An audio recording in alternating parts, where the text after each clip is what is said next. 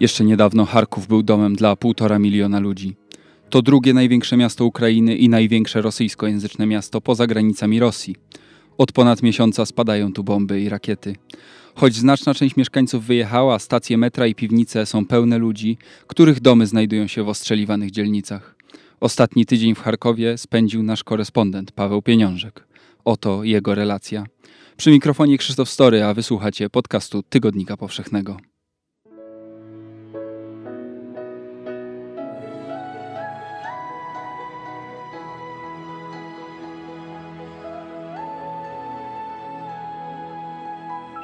Podcast powszechny. Weź, słuchaj. Cześć Pawle. Cześć. Czytam Twoje relacje z Charkowa, ludzi, których spotykasz, ale też zastanawiam się nad Twoją perspektywą, bo ja pamiętam pierwszy dzień wojny, 24 lutego, kiedy łączyliśmy się, a Ty byłeś na dworcu w Charkowie, wyjeżdżałeś wtedy w stronę Kijowa i e, dochodziły do Ciebie pogłoski o tym, że że trwają walki gdzieś na obrzeżach Charkowa, że gdzieś widziano jakieś czołgi e, na autostradzie do miasta, ale wtedy to wszystko było niepotwierdzone, wtedy to wszystko było bardzo żywe i w zasadzie nie było wiadomo do końca, co się stanie. Po prawie miesiącu wróciłeś do tego miasta drugi raz. Pierwsze wrażenie, jakie miałeś? Myślałem szczerze mówiąc, że miasto było dużo bardziej zniszczone e, z tych wszystkich relacji które widziałem. Ono oczywiście w wielu miejscach jest zniszczone, ponad tysiąc budynków zostało e, na skutek walk właśnie zniszczonych, ale no w skali tak dużego miasta jak półtora milionowy Charków jest to nie tak dużo. I, I często tego tak bardzo nie widać, więc Charków powiedziałbym się trzyma zaskakująco dobrze, e, jak na to, co przetrwał, jak na to, że od pierwszego dnia, już od ponad y, od miesiąca trwającej rosyjskiej ofensywy jest cały czas e, kontrolowany przez ukraińskie wojska. E, Rosjanie znajdują się jakoś tam stosunkowo bezpiecznej odległości od miasta. Więc na przykład centrum, e, samo centrum poza tymi pierwszymi dniami ostrzałów, znaczy bombardowań głównie, e, ataków rakietowych, było już spokojne, miało się całkiem nieźle. E, najgorsza sytuacja oczywiście była na obrzeżach, gdzie tam rzeczywiście regularnie dochodzi do ostrzałów, dochodzi do walk, ale na pewno jakimś taką rzeczą, która teraz dopiero jak tak zacząłem o tym mówić, która, która przychodzi mi na myśl, to chyba takim, że jak ten Charków oswoił się w pewnym sensie z tą wojną, że nawet w tych ostrzeliwanych dzielnicach, pamiętam, ludzie, mimo tego, że słyszeli tę artylerię, że ona gdzieś tam dochodziły odgłosy walk z oddali, to już zupełnie przestali się tamtym przejmować. Już zaczęli właśnie, chociaż widziałem to już wielokrotnie, to za każdym razem mnie to zaskakuje, że e, no po prostu zaczęli, nauczyli się rozpoznawać, rozpoznawać e, czy dany odgłos może się wiązać dla nich z niebezpieczeństwem, czy nie. Więc na przykład słuchać było odgłosy artylerii, a jednocześnie rodzice z dziećmi bawili się e, na zewnątrz. I, I to są zawsze jakieś takie momenty tego przywykania, tej adaptacji, które zawsze robią na mnie największe wrażenie, które jakoś zawsze najbardziej zapadają mi w pamięci. Żyjący w Charkowie musieli się skonfrontować z nową rzeczywistością, rzeczywistością taką, że miasto, tak jak mówiłeś, nie jest y, kompletnie zniszczone, choć z polskiej perspektywy powiem ci szczerze, można mieć taką, można mieć taką wizję. Po obrazkach, które widzimy w internecie, które oczywiście są prawdziwe, bo w Charkowie, tak jak poinformował y, mer y, miasta, ostatnio zostały zniszczone chyba 1143 budynki te zniszczenia dotyczą głównie północno-wschodnich dzielnic Charkowa. Zwłaszcza wspominasz o Sautiwce, to jest y, osiedle. Ja nie wiem, czy osiedle to jest dobry termin, bo tam mieszka 400 tysięcy ludzi. To jest jedno z największych takich osiedli mieszkalnych na świecie. Y, czy tam faktycznie wojnę widać i słychać y, na co dzień? Słychać e, zdecydowanie tak, widać bardzo często też, ale też, też nie wszędzie. W sensie zdarzają się czasami kilka obok siebie zupełnie zniszczonych budynków, w sensie takich, że ich szkielety stoją, ale one są w zasadzie całe wypalone na przykład, są porozbijane, porozbijane ściany, bo uderzyły w nich na przykład całe, e, cała bateria gradu. E, czyli, czyli rakiet, tam jest do 40 rakiet, e, może wystrzelić z takiej wyrzutni. Najgorsza jest część północna e, Sautivki, która jest najczęściej, najmocniej ostrzeliwana, dlatego że znajduje się tuż przy samej trasie, przy samej obwodnicy, a obwodnica jest taką no w niektórych miejscach to w zasadzie front przebiega przy obwodnicy, w niektórym jest trochę za, w sensie już dalej od Charkowa. Więc, e, więc tam te walki widać najbardziej, tam widać największe, największe zniszczenia, ale mówię, to też, to też nie jest tak, że nawet jeżeli tam się wjeżdża, że to jest po prostu jakiś taki obraz e, nędzy i rozpaczy, że wszystko jest zniszczone. E, więc, więc no nie jest to ten obraz taki, co też nie jest jakąś taką rzeczą niezwykłą, bo zawsze wszystko w telewizji czy na zdjęciach wygląda gorzej e, niż w rzeczywistości, no bo nie jest to pełny jakiś przekrój oddający wydarzenia w danym, e, w danym miejscu, tylko jest to jakaś kondensacja tych wydarzeń.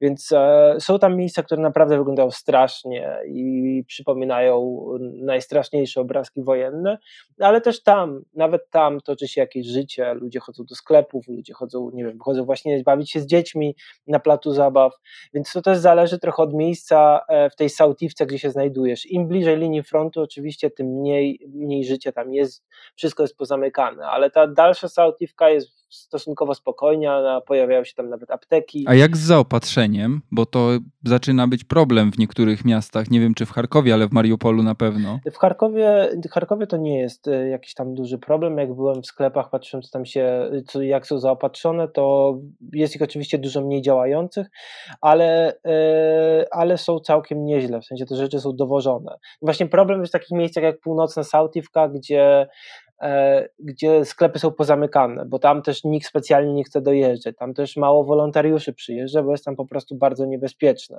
więc często ludzie tam mieszkający są w bardzo trudnej sytuacji. E, w Charkowie też jest rozdawana pomoc humanitarna dosyć regularnie, więc w wielu miejscach ludzie mogą ją otrzymać, ale często, no mówię, to jest to zazwyczaj w bezpieczniejszych miejscach, więc e, tych najtrudniejszych jest najgorzej. Ludzie muszą wybierać się na kilometrowe, jakieś tam często piesze wyjścia, żeby, żeby dotrzeć do sklepu, żeby zaopatrzyć w najbardziej niezbędne rzeczy. Też chyba z dostępem do gotówki jest problem, prawda? E, tak, z dostępem do gotówki, bo ona jest wypłacana tylko w supermarketach, nie wszyscy też o tym wiedzą i w niektórych tylko supermarketach, dlatego że nie działają bankomaty ani banki, więc e, większość możliwości wypłacania pieniędzy jest utrudniona. Opisujesz e, w swoich relacjach rozdawanie tej pomocy humanitarnej, zacytuję. Tego dnia potrzebujący otrzymują bochenek chleba, jajka, olej roślinny, wodę i wilgotne chusteczki. Lidia, czyli twoja bohaterka, ma pecha, bo wczoraj był też kurczak i szynka, a rano można było załapać się na ziemniaki. Czasami bywają też jabłka. Wszystko zależy od tego, co przyjedzie e, pociągiem. Lidia ma 72 lata, przeszła do tego punktu rozdawania pomocy na przydworcu około 7 kilometrów. Mogła wybrać krótszą trasę, ale nie ma dostępu do internetu, e, więc nie mogła skorzystać z mapy, e, którą udostępniły władze miasta dotyczącej punktów, gdzie można pomoc humanitarną e, otrzymać. Powiedz, jak ludzie sobie radzą? W, widziałem zdjęcia tych kolejek, na przykład przy rozdawaniu pomocy, widziałem zdjęcia z schronów w metrze, gdzie panuje duży ścisk, gdzie jest taka nadzwyczajna sytuacja i ona nie trwa już 3, 4, 5 dni, ona trwa ponad miesiąc. Czy widać już jakieś takie oznaki zmęczenia, przekroczenia pewnego progu zmęczenia wśród ludzi? Czy to dalej jest taka olbrzymia determinacja jak na początku? No, nocowanie w metrze nie jest, nie należy do niczego komfortowego. No, w sensie spanie na podłodze, nawet jeżeli masz karimaty, ciepłe śpiwory i kilka koców, no nie zastąpi spania w twoim, w twoim własnym łóżku. E, nie zastąpi pójścia spokojnego pod prysznic w domu, nie, nie zastąpi zrobienia sobie obiadu e, czy śniadania e, takiego, jak robiłeś dotychczas, więc i zawsze się zdanym na kogoś innego, się zdanym na jakąś pomoc właśnie humanitarną, zdanym na e, ludzi, którzy, którzy takich no, wolontariuszy, którzy są bardzo dobrzy, chcą ci pomóc, ale jesteś osobą totalnie zależną od wszystkich, od różnych okoliczności. I, i to jest bardzo trudne i uciążliwe, więc więc no naprawdę trudno się dziwić ludziom, że, y, że chcieliby, żeby to wszystko dobiegło końca i to nie tylko już chodzi o stricte działania wojenne, ale właśnie takie e, trudności dnia codziennego, które, e, które wojna wywołuje. Jestem otoczona tymi samymi ludźmi co wcześniej, tylko teraz nie rozmawiamy o spektaklach, a zastanawiamy się, jakich kamizelek kuloodpornych potrzebujemy, mówi Tetiana, którą spotkałeś w Charkowie. Przed wojną kierowała dwoma teatrami. Ktoś inny był przed wojną rzeźbiarzem, ktoś inny był informatykiem.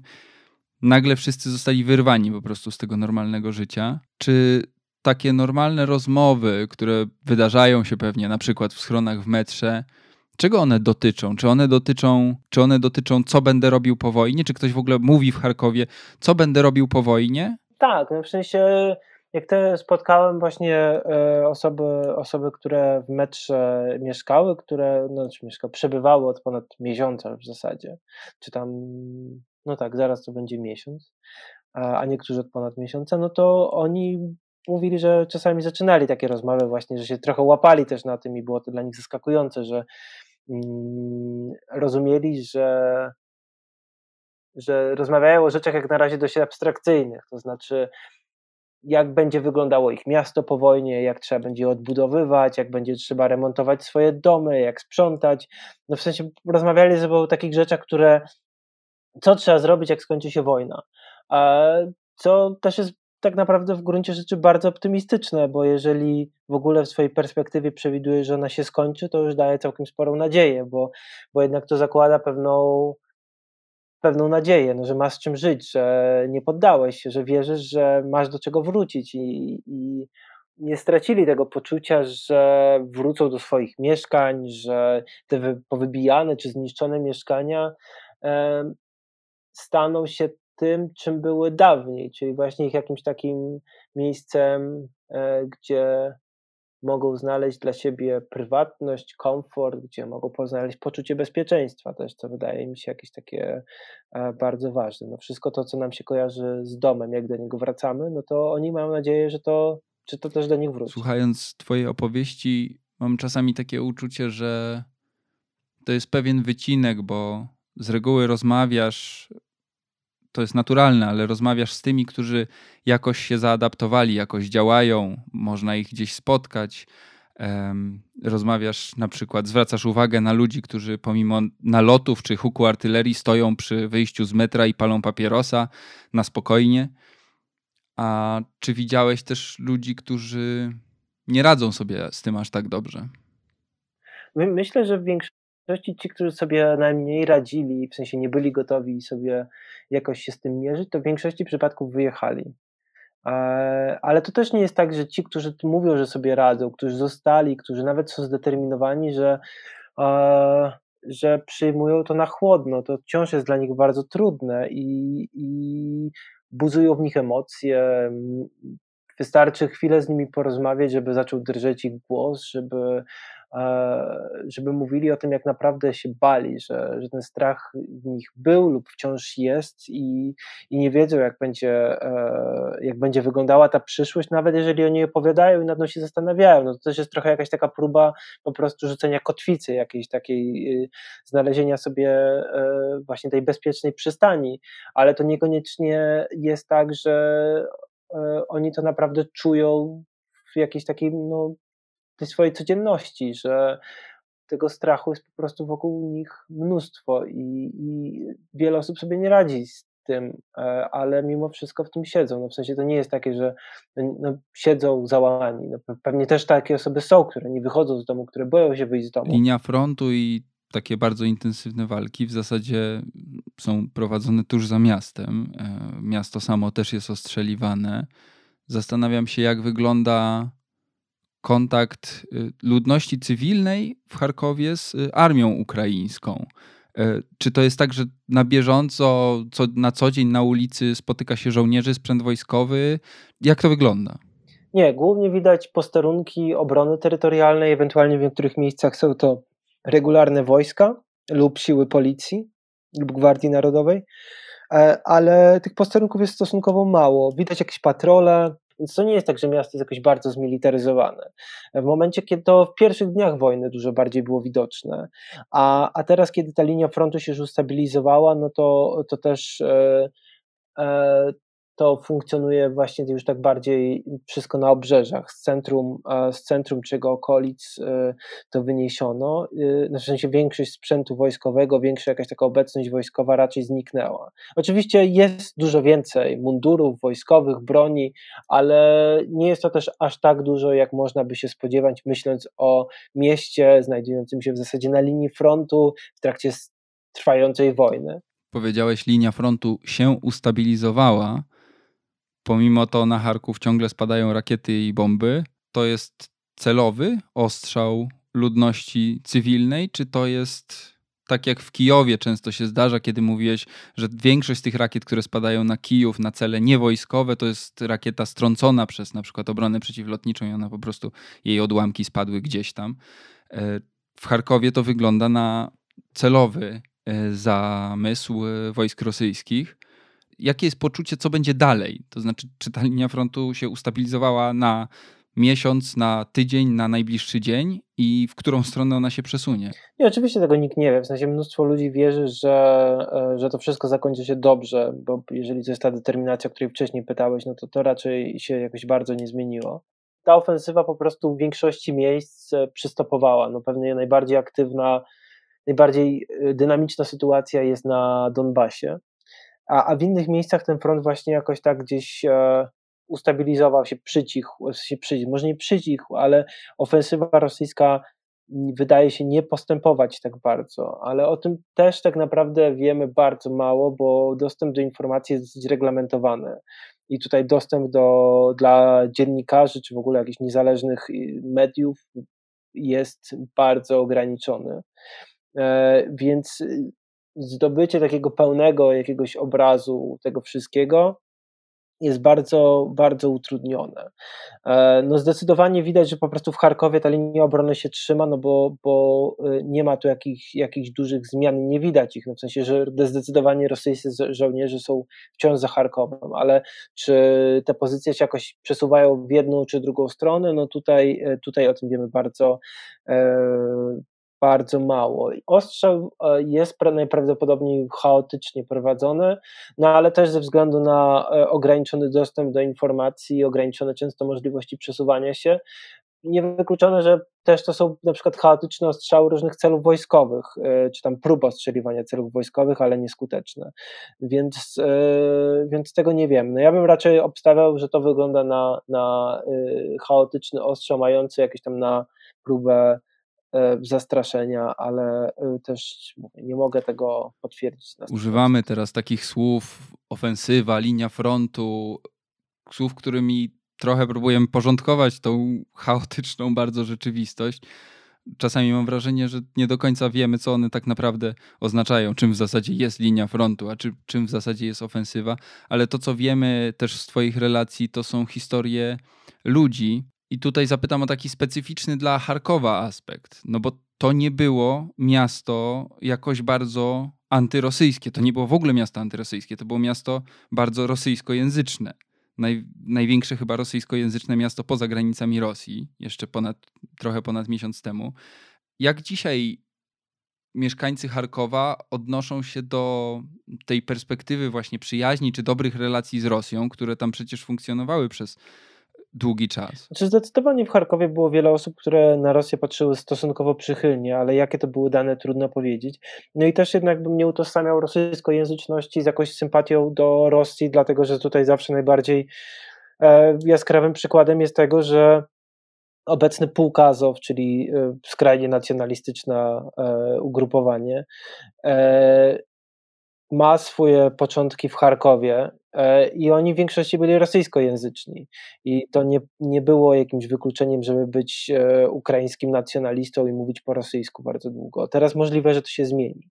Ale yy, tak jak podczas Majdanu i podczas wojny na Donbasie, część osób zdecydowała się na przejść na język ukraiński e, ze względu właśnie takiego przywiązania do państwa i, i, i jakiegoś takiego protestu przeciwko działaniu Rosji, E, no to teraz pewnie będzie tego jakaś taka dalsza fala. Zresztą w Charkowie to się bardzo zmieniało. Pamiętam na przykład, nie wiem, Charków w 2014 roku, a w Charków w 2022, no to e, liczba osób mówiących po ukraińsku tam znacząco wzrosła, takich, e, którzy, którzy na co dzień korzystały z języka ukraińskiego.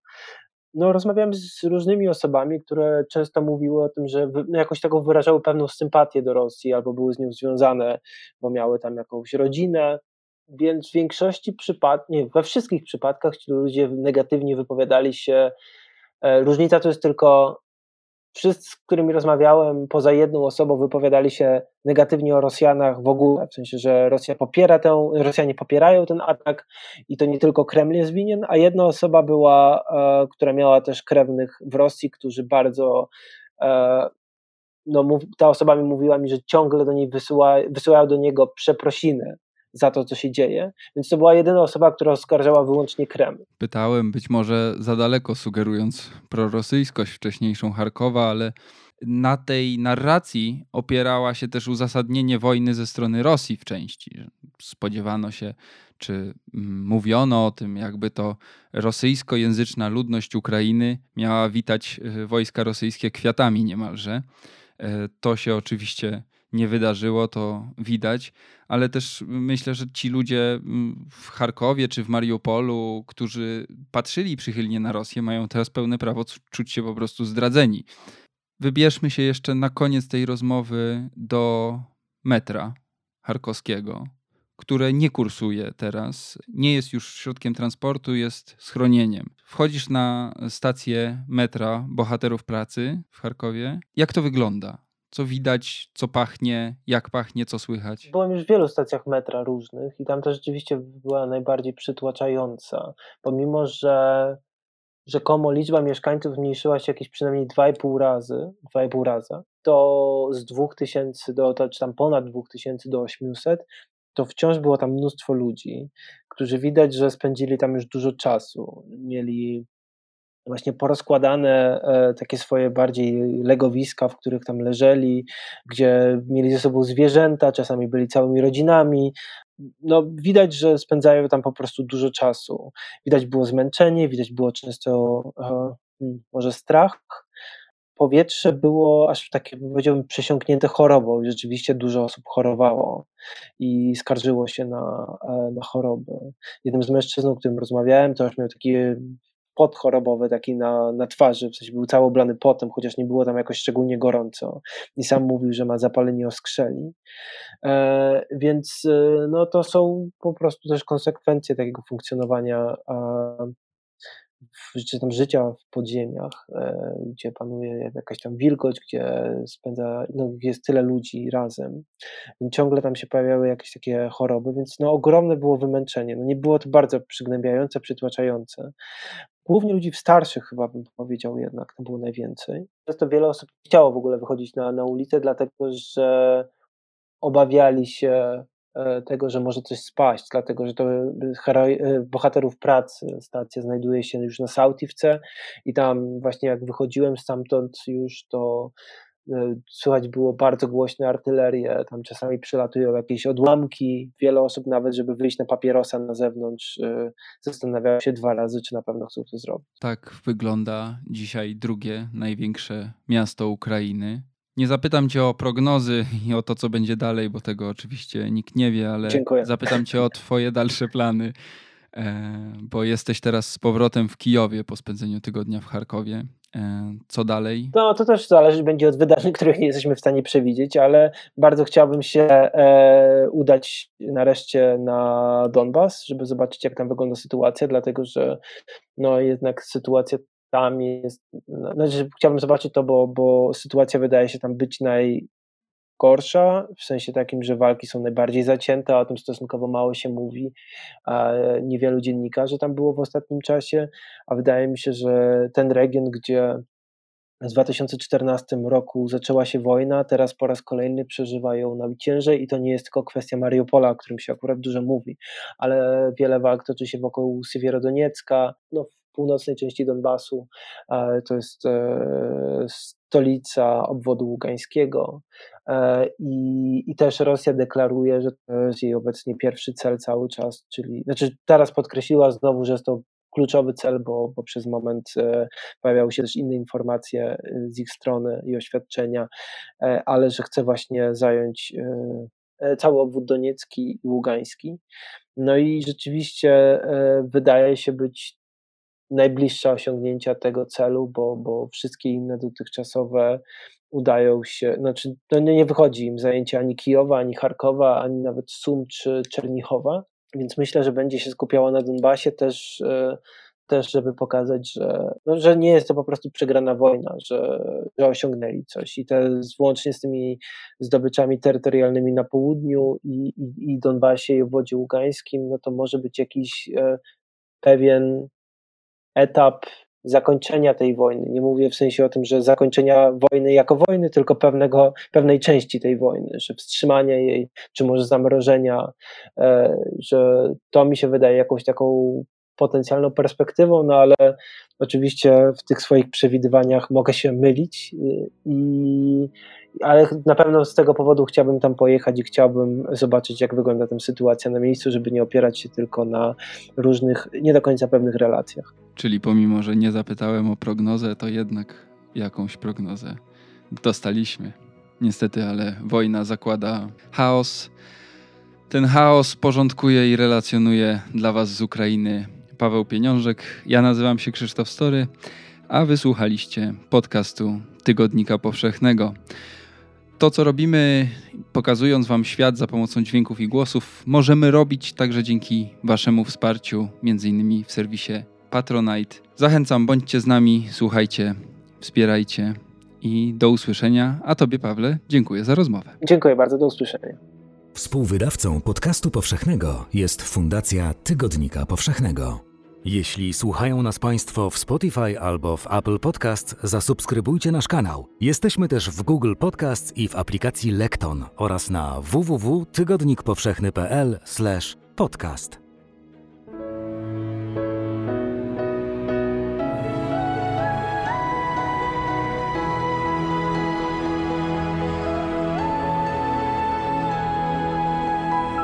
Podcast powszechny. Weź, słuchaj.